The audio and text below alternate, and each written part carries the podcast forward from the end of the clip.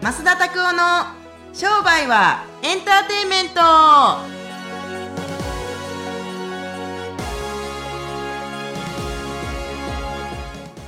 ウェルカムトゥ商売はエンターテインメントなんかこう悪魔っぽいですね。ちょっと今、僕無理に合わせましたけど、途中から。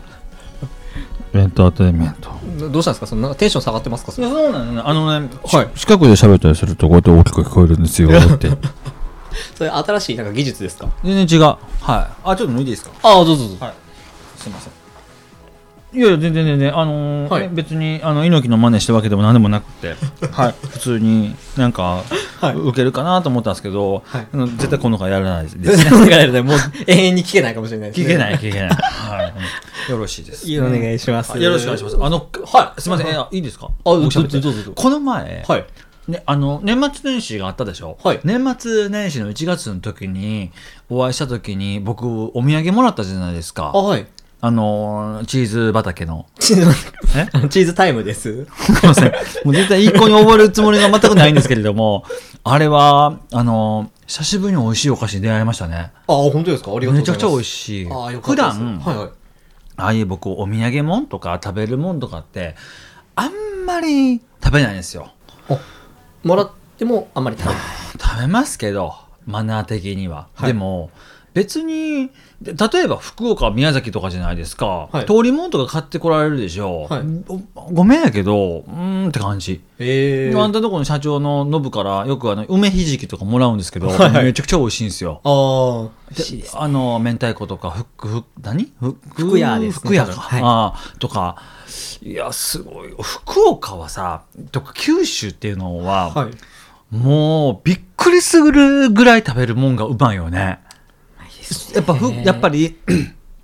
九州に出ても思いませんいや、そうですね。本当に。まあ、特になんか福岡とかは安くてうまいっていうのは多い気がしますね、やっぱり。うんあと量も多いです。うんうんうんすごく。まあ、それは、なんか、まあ、九州人の親切心なのかわからないですけど、なんでしょうね。同じクオリティをちょっと他のところで求めようとすると、ちょっとないかもしれないなっていうのは多いですね。僕住むならやっぱ福岡がいいんですよええ食べるものが僕食べるものにすごい執着というかはい。 興味があ大る丈夫か大ら丈夫ですか興味があるから僕は住むなら九九州でもあの福岡とかがいいなというふうに思いますけどはい。 すいませんな んか今日、席が。うんあのき風邪とかじゃないですけど今ちょっとなんか変なとこに入っちゃったなと思って そうやしあのお土産もめちゃくちゃ美味しかったなと思ってで僕はやっぱ食に結構執着する方ですから、はい。うーん、うん、ご飯ものの毎日、例えば僕、もつ鍋とかもう最高、僕、肉が入ってなくても、はいあの、もつ鍋のスープとキャベツだけで、もういいんじゃないかなと思うぐらい、すごい僕、あれ好き。うーん。いや、でも、まっすんから教えていただいたお店、あ、ねな美味しかった中目黒の鶏小屋。もう美味しかったです。あれはやっぱりふ、ね、あの、佐藤和正って、はいこう出てますけれども、多分、 ワイプみたいなところで、ドラムのドラムのですね、のドラあの腰痛ドラマーのやつがいますけれども、はい腰痛ドラマーって、あで、あの方とかと一緒に行って帰った時で、まあ、福岡の、まあ、本場のもつ鍋してやつじゃないですか。でもはいやっぱ美味しかったですか。いやー、美味しかったですね。あとなんかこう、料理が斬新でした。丸々キャベツなんか1個乗ってるみたいな。あおーえーみたいな。ちょっとびっくり結構しましたそう。そうそうほんでねなんかただただなんかあのお風呂には昔のお風呂のなんかおけみたいなのが出てき て火つけてさカチャチャってやってでそれでぐずぐずと煮たら沈めていって、はいじゃないですか面白いですよね、でもこれってやっぱり、例えば、一人一人に合ったこう食材ってあるんですかそれともやっぱ日本人は大体これみたいなのってあるんですか例えばまっすんなら、俺は結構これ体に合ってるっていう食材とか栄養ってあるんですうーかんうーん僕はちょっとそのねっとりしたもの要するに例えば野菜だったら、てかもうフルーツですけどはい。あのアボカドとかあー納豆とかオクラとかはいはい。そうあのマッシュポテトとかマッシュドポテトとか、とかあるじゃないですかああいうなんが一一口二口食べたりするともう満足ってだけへえ。さらっとしたものっていうのもいいですけれども、はいやっぱり生野菜よりも蒸し野菜蒸し野菜よりもなんかこのリエッとしないですけれども練ったようなものねとっとしたものっていうのが好きだからあの、はい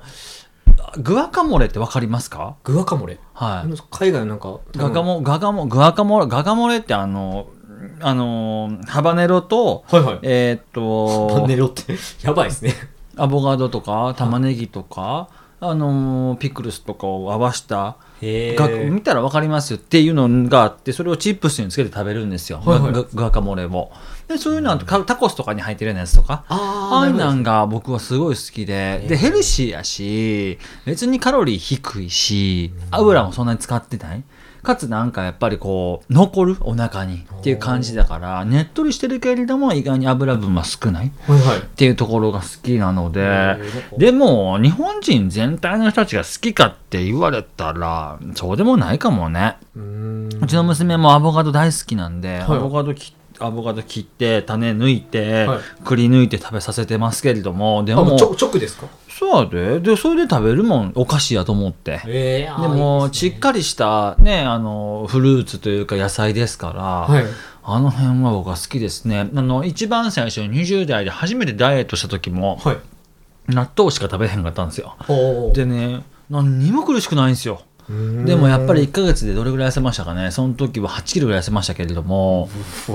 でえぐいなと思うじゃないですかでもそりゃそうですよねまで体にタンパク質が植物性のタンパク質が非常に合うんですよだから植物性のタンパク質って言ったらまあ豆乳、まあ、豆ですよね納豆とか、はい。ああいうのを食べたりすると僕自然にやっぱりこう絞れていくんですよなので、はいはい。自分に合ったものという僕は自分に合ったものは自分が美味しいと思ってるものだと思いますけれどもでも自分が美味しいと思ってるものでも体の中で入ってきてちょっとやっぱしんどくなるものって僕はあると思うからうん自分の体がしんどくならない続けられるしかも美味しいものっていうのは最高じゃないですか。んだから僕はショートタームというか短期的にマクドナルドとかも食べたりするのはすごくいいと思いますけどでも、はロングタームであれを食べなさいって言われたら俺ちょっともう無理と思ううん毎日食べれますかって話俺毎日納豆でいいもんだってほんとご飯何する納豆でお終わりやもんね純日本人ですね。うん、で混ぜて食べて醤油も何もつけないですよよはいくあの、納豆とかのパックの中にタレとかついてるじゃないですか、はいはいあんなんもかけてるやつの気持ちが全くわからないというか、意味わからへんしなんであの美味しいのにつけてる添加物いっぱいのタレとはいはいからしをなぜ入れるのって意味がわかんないでそれであのあタレとかがついたものものが納豆って言うてですねもうたわけたやつがいるわけですよ。つが。ダ際にいメたんででし すょうみたいな感じやからはいそう普通に納豆として食べればいいんじゃないかなと思うし、は納豆にかかつお節入れて、はいアボカド入れていって食べたら死ぬほどうまいでい。いや、それ、なうまそうですねで。それで醤油、はいたたまり醤油って言ってあの要するにお店を作ってる時の、はいはいでしあおけの下から出てくるたまり醤油たまってくるからたまり醤油って言うんですけどもたまり醤油をちょっとちょんちょんちょんってかけていって食べたりするともうもういらんでなんも。うま そう。うまそそうそうそう、もうすごい美味しいんですよ。で、ご飯の上にかけても OK。で、それでそのまま食べても OK っていうので、僕は、これ別に栄養学がどうとかしなくって、僕は美味しいもので、あんまり肉がつかないもので、お腹がたまるものってだけ。う。うーうん。ん。だから、意外に今のとかでもシンプルですけれども、別に加工してないやん、ほんで。確かに。ああ発酵食品やし納豆はでうん別にアボカドはべって皮むいてのせるだけでかつお節バッてかけてお醤油かけるだけですから、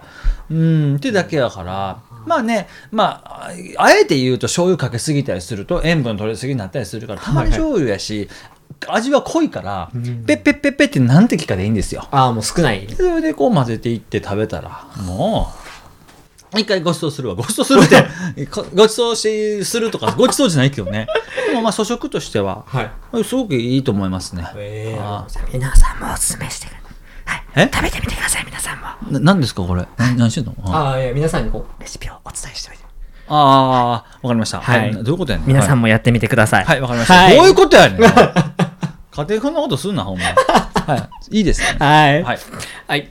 それではですね、次のですね、まあ、質問のコーナーに移っていきたいと思います。うん。えー今日ですね、えー小宗先生の方からうんご質問です。小宗ギャルすさんごでいすね小胸ギャルさんやはいはい。えーまあ、質問なんですけど、えーまあ、自分はですね、やっぱ失敗をちょっと恐れてしまったりとかして、どうしてもそのブロックがありますと。うんでもそのうんブロックがこうわからないです。どういうふうにブロックをその見つけていったらいいですかっていうことについての質問でした。ブロック失敗するのが怖いはい。うーんなるほどねブロックを外していく方法はい。なるほどあ紙に1枚用意してもらって、はい失敗したらどうなるかっていうのを紙の上で考えてほしいねじゃあこうなるわああ大したことないなって感じ頭の中で不安を膨らましてるだけねだから新婚ペーパーしていって紙の上にこれ失敗お客さんに提案していって失敗する失敗していったら例えば売り上げ立たない売り上げ立た立たないって言ったら違う人たちにアプローチするかもしれないさらなる提案を考えるって結局なんかすごいいいように変わっていくんだと思うんですよ。これはね頭の中だけで不安なものは考えるべきではないと思うよ僕はだから新婚ペーパーしてみたらどうかなと思いますブロックも減ってくれもただただ自分の中で頭の中で失敗イコール失敗だということがストーリーとしてできてるだけで別に失敗なんかないと思うよ僕は全然ないと思うだから、はい頭の中で膨らましてるだけだから紙の目で考えてるだけうん実際にブロック目で見えるものにしていくことが、自分の不安解消と次の打開策につながっていくっていう。最近なんか不安なことじゃありますい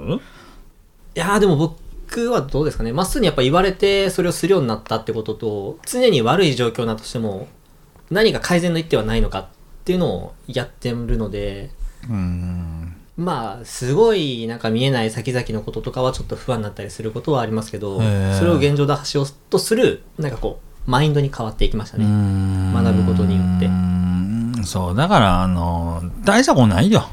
大したことないって言われたら成功も失敗も大したことないってどんだけ金持ちになってどんだけ成功していってどんだけお金なくなっていてどんだけ大失敗したとしても人生なんて大したことないって生きて死ぬってだけやからそう生きて死ぬんですよどうせ死ぬんでしょ生きてきたってことは死ぬん ですよ当たり前ですけどうん自然ので摂理ねそう だから花がね咲いて大きくなって、はい自然に枯れてはいくでしょうよ時間の長短長い短いはあるけれども、はい、でも人生はそんなもんやろでそれでいかに咲かせるかいかにあーなんかあの綺麗やったけど枯れちゃったねってあの人いい人やったけど死んじゃったねじゃないですけどうんっていう感じでし優秀な美を飾るために毎日戦ってるって感じやから失敗が100成功が100とかそんなこと別に考えなくていいよ、うんはっきり言ってうんうんうんうんでも、まあ、その、例えば、は今の、例えですけど、花を咲かせる。じゃあうんその花を咲かせるためには、どういうことがやっぱ必要なんじゃないかなっていうのってありますかうーんまあ明確なビジョンを持っていったりするのはとても大事ですね。自分がこうなりたいもしくはこうはなりたくないっていう思うような明確な目に見えるものをちゃんと作っておいた方がいいですよね。家建てる時に設計図なしで建てる建設家っていると思いますいやー、やっぱいないですね。こんなやつ来たいわよしじゃあ話だってみるかいっちゃうみたい ないやみんな気を持ってこいどんな気いりますみたいなこれと一緒やん今の話はだからやっぱりある程度こういう3階建てにするとか2階建てにするとか地下1階持つとかねわからないですいろんなんでそれはこういうためにこれを持ちたいとかってあってするとしましょうよでもそこでまず一番最初紙の上で設計図書くでしょうよ設計図ってあの英語でブループリントってブループリントって言うんですけれども、ブルーで書くからはいそう。えーだから、ブループリントをちゃんと自分たちで持っといたら、あ、ここにこれを置いて、この辺がこれやから、柱はこれぐらいでとか、これぐらいのスペースにここに置いてとかって、家具の配置とかって考えたりするわけですよ。で、この人生も僕は全く一緒じゃないかなっていうふうに思いますから、そうやし、家建ての失敗したらどうしようと思って木も切らず釘も止めず材料も集めずいや建てたら建てたでまたローン払えへんくなったらどうしようかなとかって思いながらずっと悩んでるよりもまずは一回計算してみはったらどうかなと紙の上でって思いますこれだけお金入ってきてるえーこんだけ出ていってる。で、赤字になってんのか、もしくは黒字になってんのかってことをちゃんと自分たちで計算をしながら、やったりすると不安っていうのは必然的にコントロールできますうん現状把握と、じゃあそれをするための下準備と計画が必要ってそことらですそね。うでしょうよパンツを履かずに出かけるようなもんですよパンツ履かずに出かけるのも。そういや本当そうですよみんな普通にパンツ履いてズボン履いて T シャツ着て、はいはいまあなんか今やったらなんかねあったかい格好して出るじゃないですか、はいけれどもそれをせずにこのまま外出たら死ぬやろな当たり前やみ たいなパンツを履け、パンツは履け。うん、失敗が怖いやつはまずパンツを履いてから出かけろって話ですよ本当そう思うで今のは面白い風に言ったかもしれないけどみんなね、でもパンツ履いてる履いてるこうなるじゃないですかみたいな、なんか先々のことをね、考えすぎなんじゃないかなさ先のことを考えるの悪いことじゃないけど何でもかんでも未来コントロールできると思ってしかも何も行動に出えへんかったら別にねリスクも減ったくれもないじゃないですかもう失敗本当に怖かったらじゃあ家で寝とけばいいんじゃないですかって僕思うようん。失敗しへんやん、あそうですね寝る寝るのに失敗するってことはもう要するに死やこれは いやー寝てた寝てただけやけど朝行っとったわ ええええ意味やねんですか、それ。 そりゃそりゃ。言っとっ たさ寝ただけやのに、みたいぽな。っくり幸せな死に方やなと思いますけど、ある種ね。はい。すごい、まものすごい、お前、睡眠やったな、言うて。うわ、俺死んだんや、言うて。ありますよね。睡眠死じゃないですか、それも。う。そう、でも最高の死だと思いません。まあ確かにそうですねう。わ、寝た思ったら起きひんかったんで。こんなん、最近そういう人生少ないみたいですけどね。まあ老子とかはやっぱ少ない。衰弱で死んでいきたいね。そうですね病気じゃなくて。はい。はい。 なんまあちょっと何の話か最後ちょっとよくわかんなくなりましたけど、そうですねまあ不安とかですね、まあ失敗を恐れてっていうのは、ね、皆さんあるとは思うんですけど、やっぱりそれを紙に書いて実際目で見てみて、それに対しての対策っていうのをしていくのが一番じゃないかなということでした。ぜひ参考にされてみてください。はい。はい。それではですね、次のコーナーの増田のですね、おすすめ本を今日はお願いしたいと思います。うわーおすすめ本なんやその人生に成功した人が読む本もこれせせ人生に成これですね斎藤ひとりさんはい人生に成功した人が読む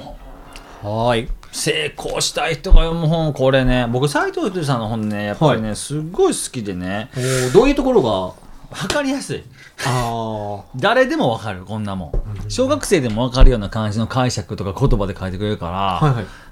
い。だから僕よく SG の授業とかで言霊とか言うじゃないですかもう絶対この斎藤ひとりさんの営業やでた完璧になるあ、そうなんですか。そうそうよ全然もうそうやって影響されてたりするからやっぱり脳ですし心ですし体なんですよでそこから技が生まれてくるとか心技体って言葉聞かれたことあると思いますけど、はい。それを本当に体現されてる人たちがこれはあのよよく書かれてる本なんで全ての仕事は金儲けであるとかね面白いなこれ仕事全ての仕事は金儲けであるとか書いてあるんですよ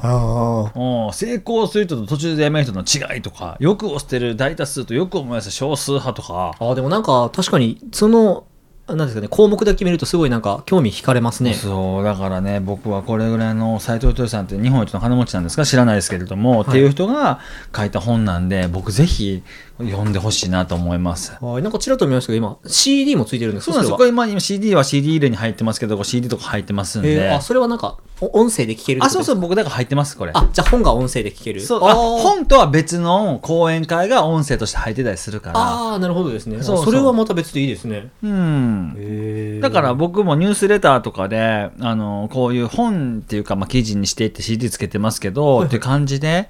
こんな感じで何万部とか何百万部とかあって売れたらいいなっていうふうに思いますから、そう、最後はなんか自分の宣伝みたいになりましたけど、まあまあだからそんな感じですごく僕分かりやすくていい。で、斎藤由さんの本で、はい変な人が書いた成功法則っていう本もあるんですよ。よお読んだことありますいやまだ読んだことないめちゃくちゃ面白いですよ。へえもう20年も前の本ですけど。あそんな前なんですか成功した人が書いた本ですね。へあ変な人が書いた成功法則ですね。へえぜひ読んでみて。ブックオフとかでもいいと思いますけど、早く読もうと思ったら、もう本当アマゾンとかで100円とかで売ってるから、でそんな安くで売ってるんですか、うん、僕はあの本はめちゃめちゃいいと思う。今でも響く。へえ本当に、あの、君たちはどう生きるかとか、はいあのナポレオンヒルとかのあの思考を現実化するとかの本もめちゃくちゃいいけども日本人にはあの変な人が書いた成功法則はものすごくいいと思います。イソギンチャクなのにイソギンチャク以外のものになるな とか、うんうん、イソギンチャクはイソギンチャクとして聞いていけとあーなるほどですねこれはもう僕からしてみたらポジショニングの話だだと思うんですよ。身の丈に合った生き方をしろってことでね。ねなんかこう松と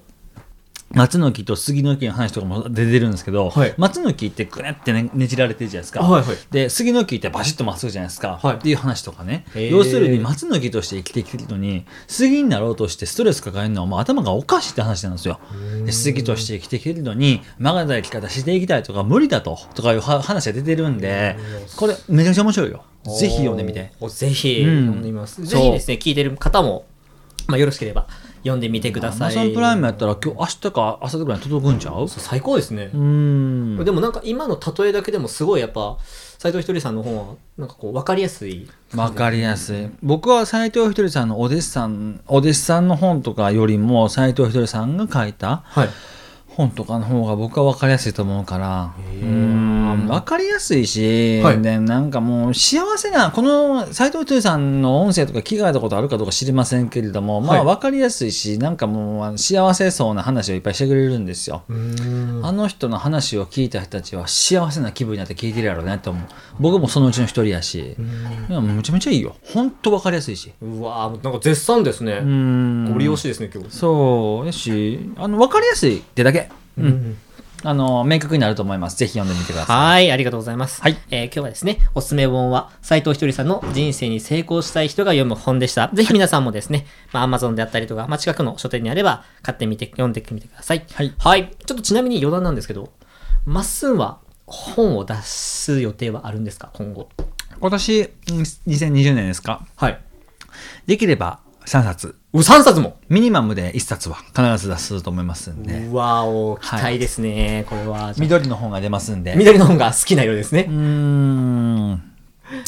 一冊目の僕の諸著作っていうのが、情熱をお金に変える方法だったんですけれども。ははい。で、次はですね、あの、人脈をお金に変える方法、もしくはスキルをお金に変える方法っていうですね、緑の本を、はいえー出させていただきたいなと思ってますんで、ぜひですね。楽しみですえーはい。一応ね、あの、ベストセラーになりましたから、はい。そんな感じ素晴らしいで、ですねはいはい、あの、出していきたいなと思いますんで、あの、いろんなキャンペーンとかやるとは思いますけれども、はい僕はあなんか読んでくれて楽しい本でしたって言われるのが一番ためになるから、うん、なんか実践をする市内は本人たちによると思いますけども本ってやっぱり見て楽しいもんだと思いますから、はいそんな感じで。あの読んでいただけると非常により読んでいただけるとまだ出てないですけ どね。 いや、乞うご期待です。おなんかね、すいません、はいそんなこと言わせて、言 わせなんか言わせてるんでしょみたいな感じですけど、はい、いや、本当に出ますんで、またぜひよろしくお願いします。うわ楽しみですね。は。はいいありがとうございました。えー、それではですね、まあ、最近ですね、LINE アットの方とかでですね、これでダメなら廃業決定マスター式の売上倍増101の戦略というものがあったりしますので、ぜひですね、えーこのインターネットラジオを聞いてる方は、LINE アットの方もぜひ覗いてみてください。はい。またですね、このインターネットラジオ、えー毎週ですね、火曜日に更新されますので、いち早くですね、えーポッドキャストを聞きたいという方はですね、登録していただければと思います。はい。それではですね、今日もありがとうございました。はいはい。それではまた。次回次回。お会いしましょう。はい。さよなら。